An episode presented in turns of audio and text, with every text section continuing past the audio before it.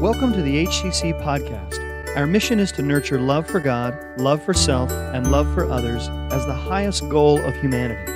May the following message nurture that love in your life. And remember, you're always welcome at HCC. It's a perfect church for less than perfect people. Peace. I want to pray that God will do something this morning. So let me do that for you.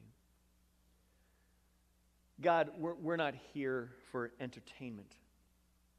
We're not here to organize a company around a particular profit margin or product.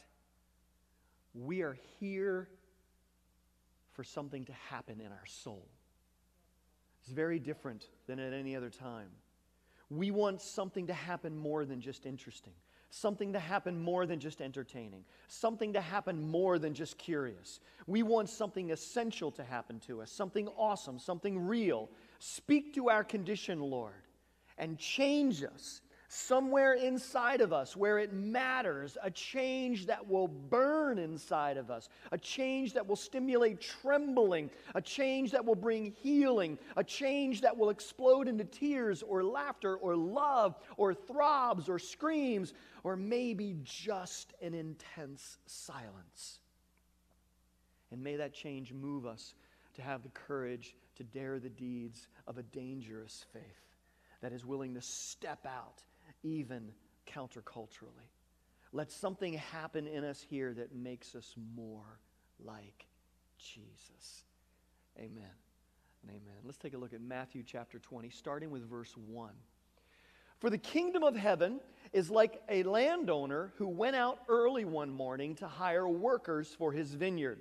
He agreed to pay the normal daily wage and sent them out to work. At nine o'clock in the morning, he was passing through the marketplace and saw some people standing around doing nothing. So he hired them, telling them he would pay them whatever was right at the end of the day. So they went to work in the vineyard. At noon, again, and at three o'clock, he did the same thing. At five o'clock that afternoon, he was in town again and saw some more people standing around, and he asked them, Why haven't you been working today? And they replied, Because no one hired us. The landowner told them, Then go out and join the others in my vineyard. That evening, he told the foreman to call the workers in and pay them, beginning with the last workers first. When those hired at five o'clock were paid, each received a day's, a full day's wage.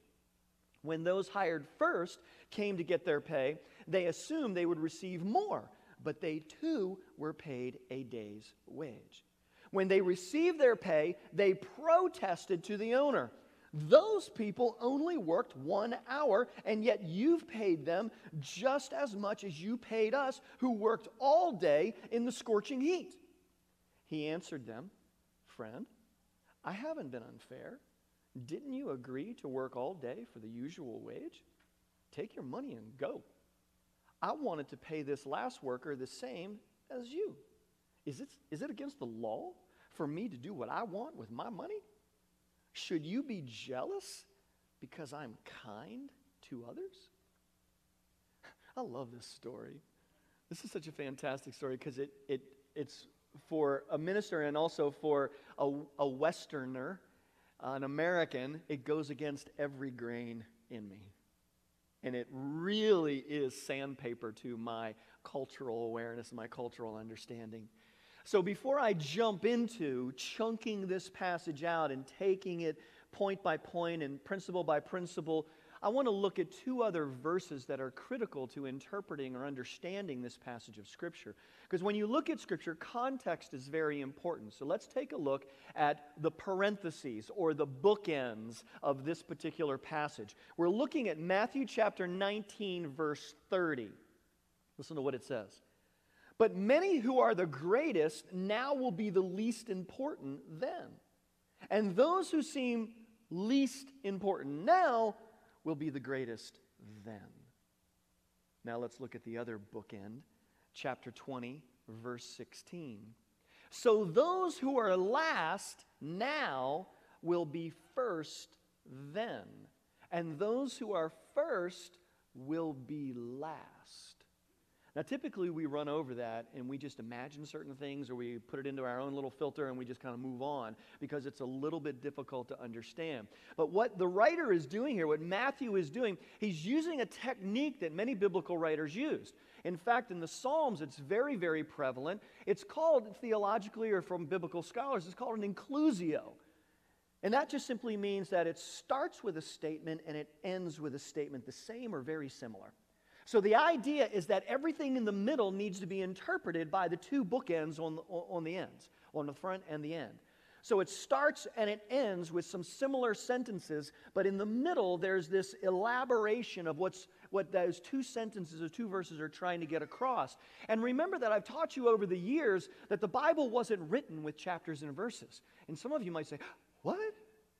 John 3:16. John 3:16 has always been John 3:16." Well, no, it actually hasn't. It was written in a very narrative form. It was written without chapters and verses, and so that it just flowed. There wasn't any breakup of verses or chapters. Now, that's very useful to us. I like chapters and verses. I think it's very helpful. There's nothing wrong with that. But the reality is, is that this particular chapter, chapter 20, starting with verse 1, needs chapter 19, verse 30.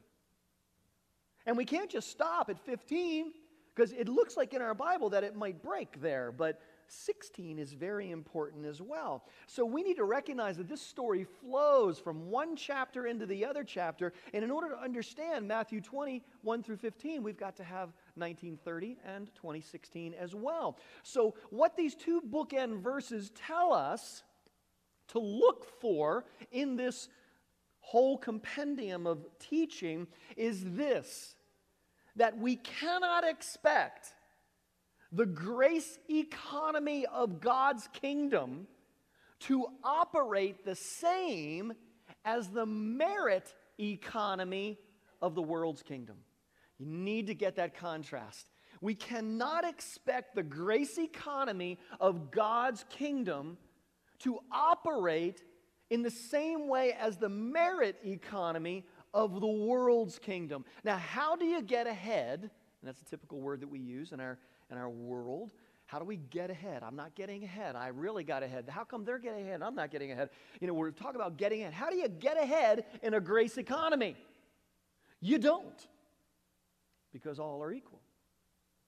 That's a little weird for us. It's a little bit anti us. How do you get ahead in a grace economy if everything is equal? How do you get ahead in a merit economy? We all know that very well. Competition. You earn it, right? Merit makes sense to us in the world's kingdom. Now, put yourself in the position of the all day laborers. Would you feel a little bit cheated? Think about that. Think about that. It, you know, if, if at the end of the year you know, let's say, let's say you were paid annually. And say December 20th, before you went on Christmas break or whatever, you know, they brought all the employees in. And they're giving out the annual salaries in one big lump sum. And they give you your salary for the year. And then they turn around and they give the guy that was just hired a week ago the same salary for the year. Yeah, you're, you're not happy. You are not happy. I mean, I'm thinking about these guys that work, worked a 12 hour day, which was typical. 12, 14 hours during harvest time, it was typical, and, and they got paid the same as the guy that worked an hour.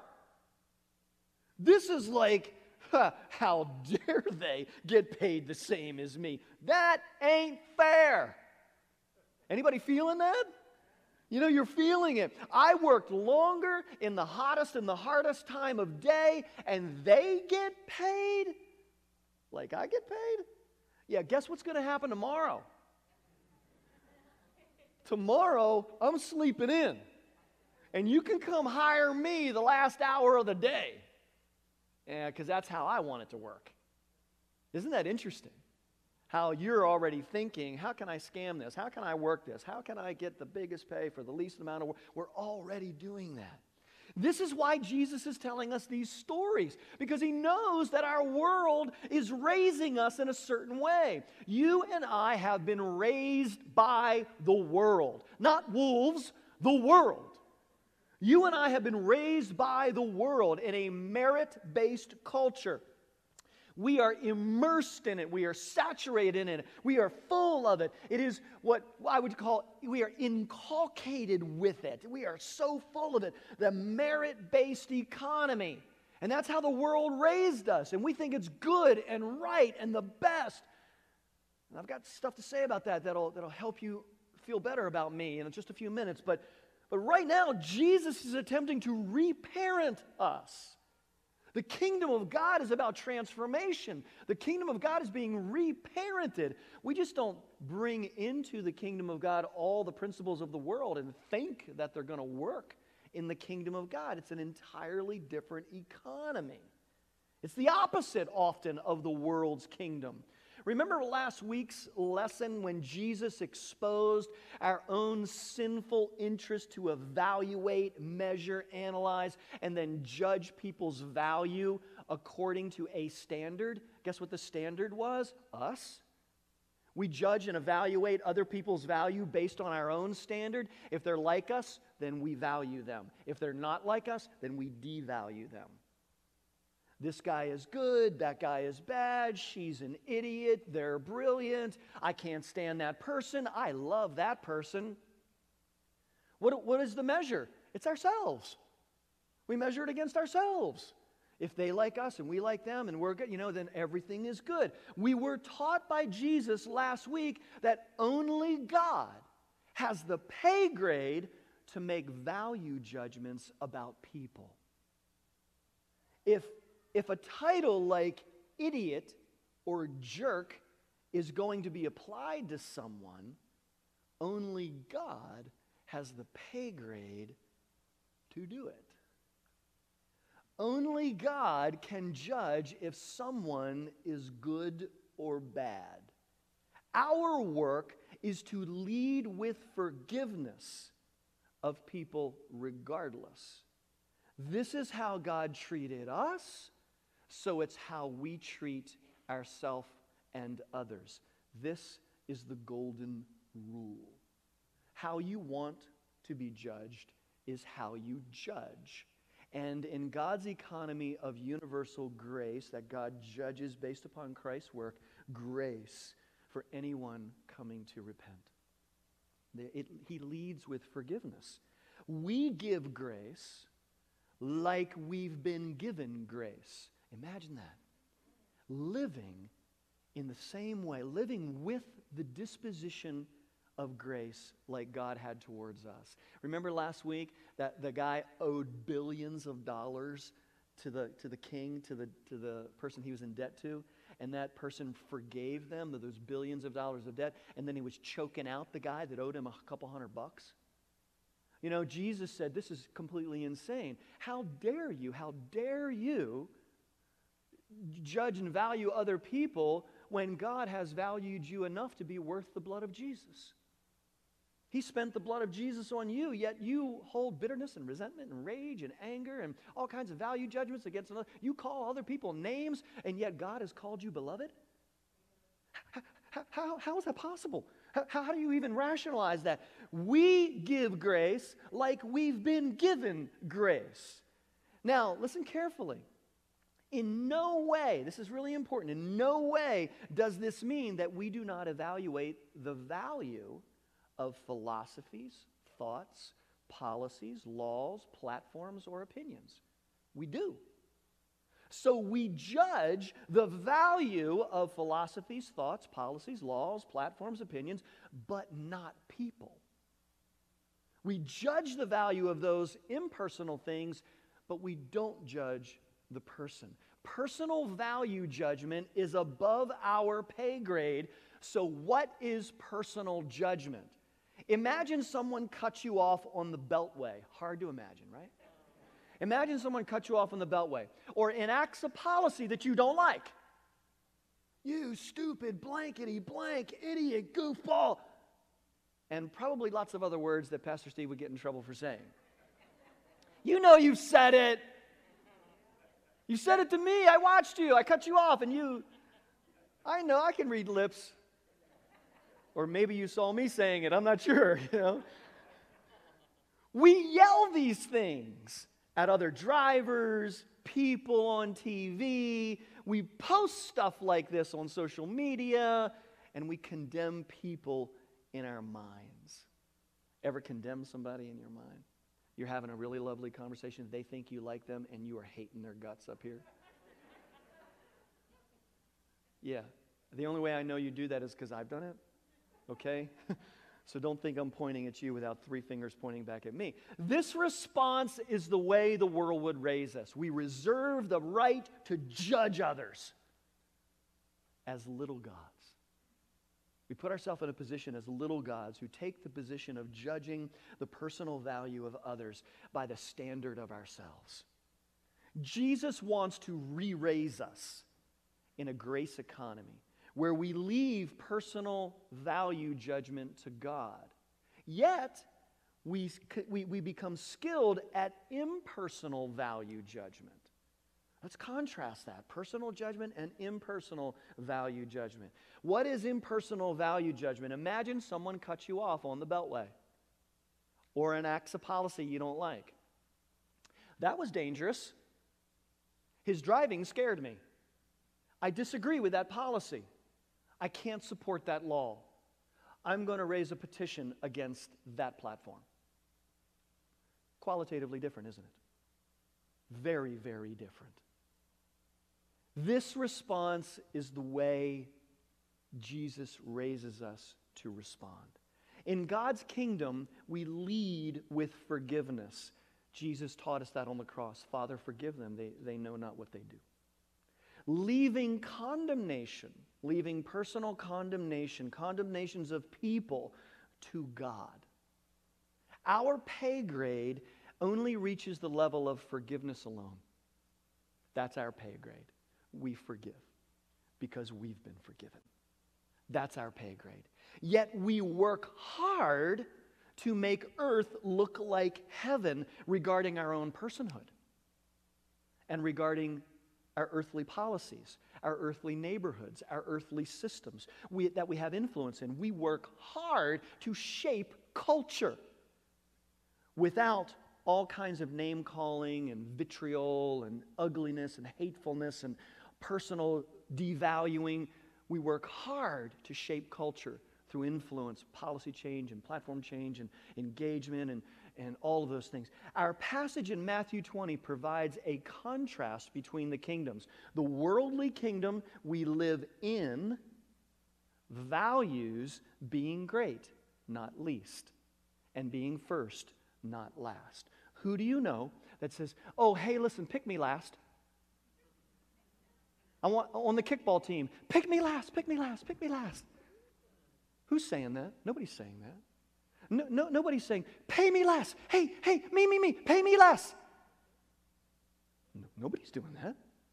It is completely anti counterculture. We don't think like that in any way. The worldly kingdom that we live in values intensely being great, not least, being first, and not last. How many of you want your team to be last? Duh. Yet, it, the kingdom that we're of, that's the kingdom we're in, the kingdom that we're of, God's kingdom, the least is great and the last is first. That just completely goes in the opposite direction of the way that I want to go. As a competitor, as, an, as a team player, as a sports advocate, as you know, a person that loves competition, fuels on competition, that's so not me. It, it's, it's right side up in, a, in an upside down world. It's, it's me upside down and, and looking to be right side up. Here in Matthew 20, Jesus is again attempting to turn an upside down world right side up. And every one of us, I get it. Right now, you're feeling a lot of tension. You're feeling like, I don't know if I agree with this. I don't like that. Oh, that's not true. That can't be true. Jesus is like me. We're constantly saying those kinds of things. Here, Jesus is attempting to turn our upside down world right side up, and it means that we're typically the opposite of what the world raises us to be. Listen to this early American Puritan prayer. Now, think of the pilgrims coming over, think of an early American establishing the colonies, and this is that prayer of an early American, and this is their motivation. Listen to this Lord, high and holy meek and lowly. You have brought me to the valley of vision, where I live in the depths, but I see you in the heights. Hemmed in by mountains of sin, I behold your grace. Let me learn by paradox that the way down is the way up, that to be low is to be high, that to be brokenhearted is to be healed hearted, that the contrite spirit is the rejoicing spirit, that the repenting soul is the victorious soul, that to possess nothing is to possess all, that to bear the cross is to wear the crown, that to give is to receive, that the valley is the place where I see you most clearly. Lord, lift up my eyes to the heights. Let me find your light in my darkness, your life in my death, your joy in my sorrow, your grace in my sin, your riches in my poverty, your vision in my valley. Wow. What CEO is praying that prayer? What boss of yours is praying that prayer? What of you? What of me? Who is praying that prayer? That's the early American mindset. It's incredible how different than we normally think. This is why Paul calls Christians to be transformed by the renewing of our minds. We must be re raised by our Heavenly Father to be of his kingdom in the world, but of his kingdom, which is so very different than the world's kingdom. Our passage today invites all who follow Jesus to operate on grace, not merit. Now, this is very important. You that are falling asleep, nudge your neighbor. Wake them up because this is very important because they're going to wake up and say, Yeah, I never agree with that guy. That's terrible. Listen carefully. Don't get me wrong. Jesus is not opposed to earthly merit increases or bonus pay. Jesus is not telling you, don't take the merit increase. Jesus is not telling you, that quarterly bonus, reject it. This is not what Jesus is telling you. However, Jesus is opposed to the expectation of or the entitlement mindset of merit in earthly or heavenly systems. Now, think in terms of a COLA. You know what a COLA is? It's a cost of living adjustment. Contrast that with a merit bonus. Everybody knows what that is. The government says, hey, we're going to give you 1.2%. Thanks for the 68 cents, government. This is fantastic. You know, we're excited about that. Everybody gets 68 cents increase in pay. Okay, everybody, everybody gets it. Doesn't matter what's going on, everybody gets it. In a COLA, everybody gets the same pay increase. The merit bonus is at the discretion of the owner or the boss. When we gripe about the discretion of the owner or the boss, we assume the position of the boss. I can't believe they told me what they got in a bonus. I worked harder than them. They're a loser. I'm a winner. What happened? I can't believe that boss is insane. He's a fool. He's an idiot. You know, we're putting ourselves in that position. We all get the same cola, but that guy got more than me. I'm now I'm mad. I'm angry. I'm entitled to that. I should be better than him. We're, we're immediately comparing and judging and all those types of things. We're taking the position of the boss. I decide.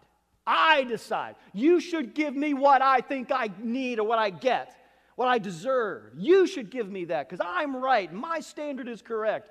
Jesus is opposed to merit expectations or entitlement in earthly terms. Now, think in terms of salvation, contrasted with blessings. This is interesting. In salvation, everyone gets the same saving grace, right? I mean, is Tommy more saved than Steve? Last night somebody said yes, and that was that person was ejected. They didn't rise to my standard of appreciation, so I got, you know, so none of us in here would argue and say, "Oh yeah, I'm definitely more saved than you are." Oh yeah, I'm definitely. The Lord loves me more than he loves you. Is anybody saying anything like that? I mean, nobody's saying something like that. And in salvation, everyone gets the same saving grace. The blessing grace, however, is at the discretion of God the owner. When we gripe about the discretion of God to bless someone differently than ourselves, we assume the position of God. Jesus is opposed to merit expectation or entitlement in heavenly realms. Hey, why, God, you, this guy got a promotion, I didn't. That don't make sense. I taught these middle schoolers for two years, and you give him that? I work in middle school ministry, and he just sings on the chancel, and he got a promotion, and I didn't.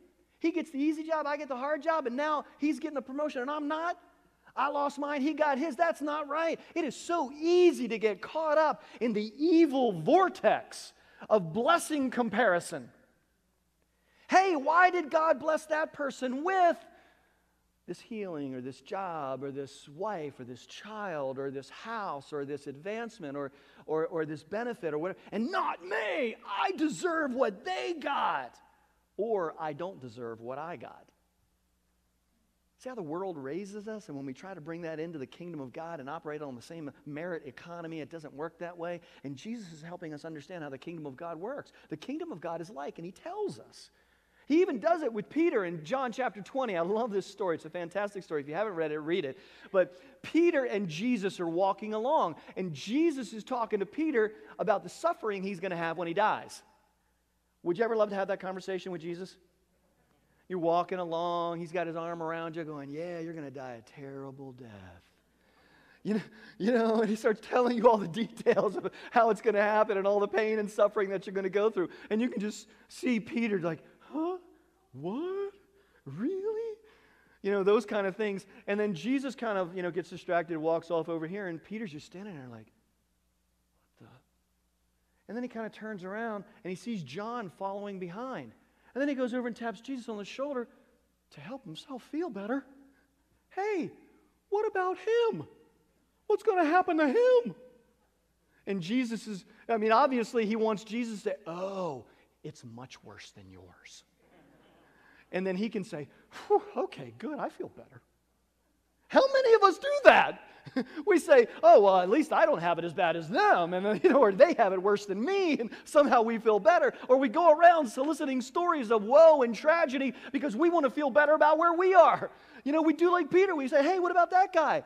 How does Jesus respond? It's amazing. Jesus said, what?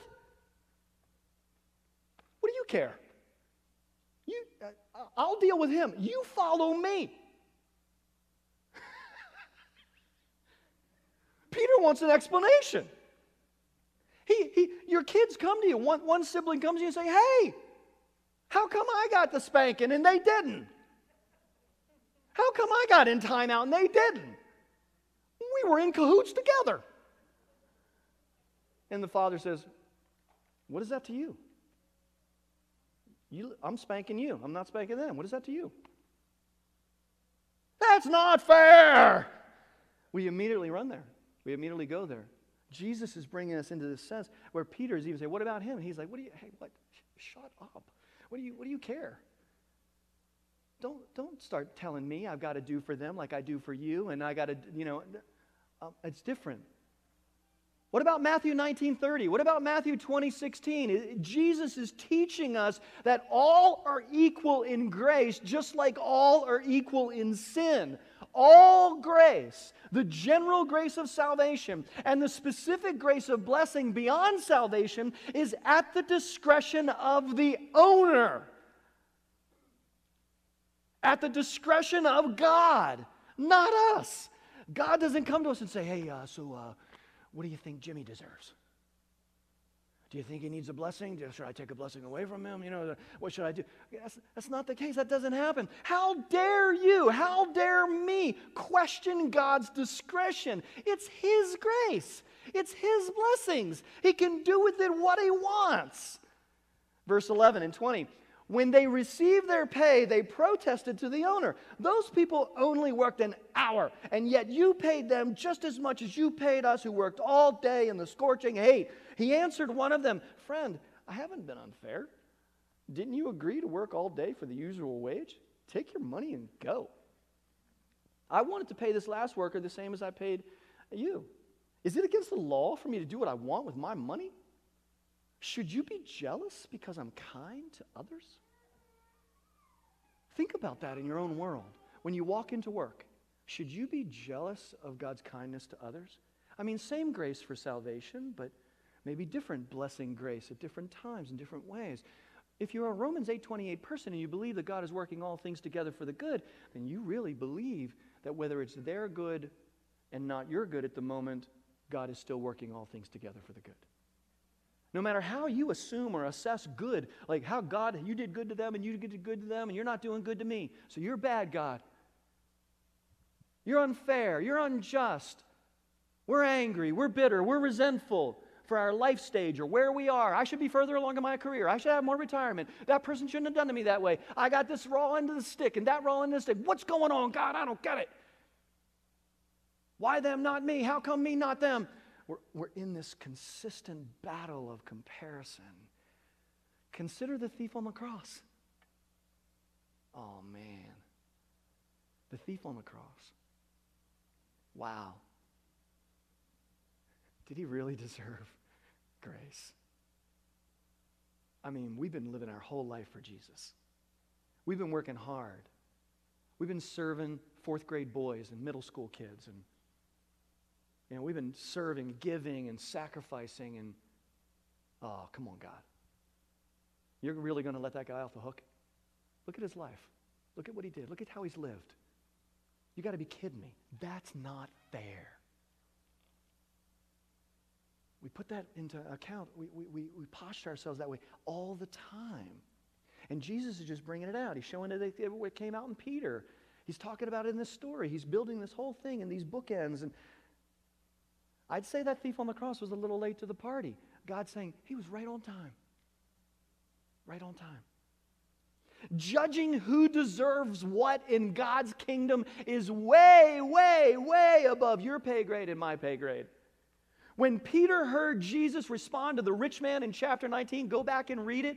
It's an amazing story. Jesus responds to the rich young ruler. He doesn't give everything up, he doesn't sacrifice anything. He walks away with all his possessions and denies Jesus. And then Peter turns around and goes, Whoa, wait a second. Jesus said, if you give up everything, you can have the entire kingdom of God.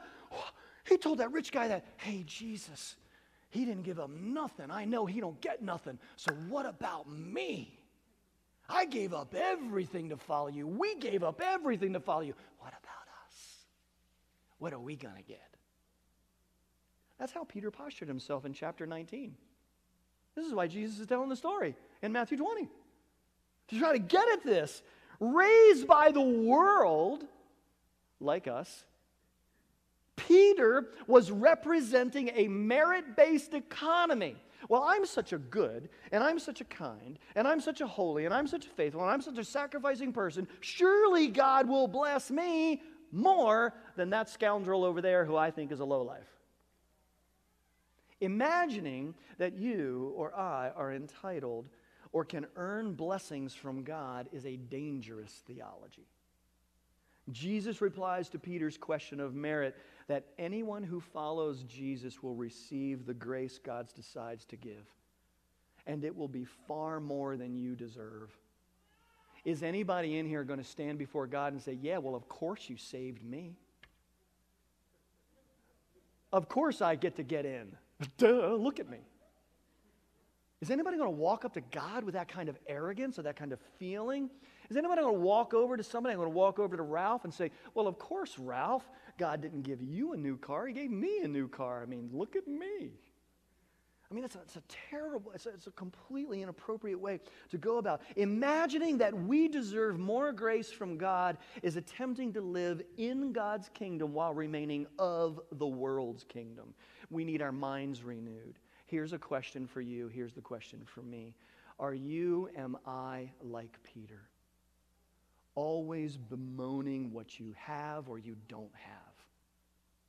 Are you or am I like the murmuring workers in the story, always comparing, always assessing, always feeling entitled, always getting the short end of the stick, always wondering where God is? Things aren't fair over and over and over again. Listen to Jesus gently rebuke you and gently rebuke me like he did Peter. Lord, how come that person was promoted, healed, prospered, blessed, and I wasn't? It's not fair. And Jesus will respond to you and me like he did Peter. What is that to you? What is that to you? Trust me. Trust my judgment. I am working all things together for those that love me according to their purposes.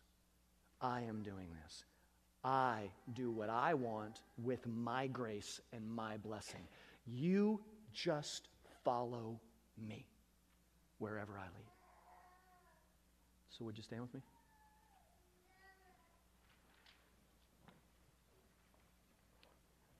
I want to invite you right now to just begin taking a deep breath and asking yourself, is any of this message for me?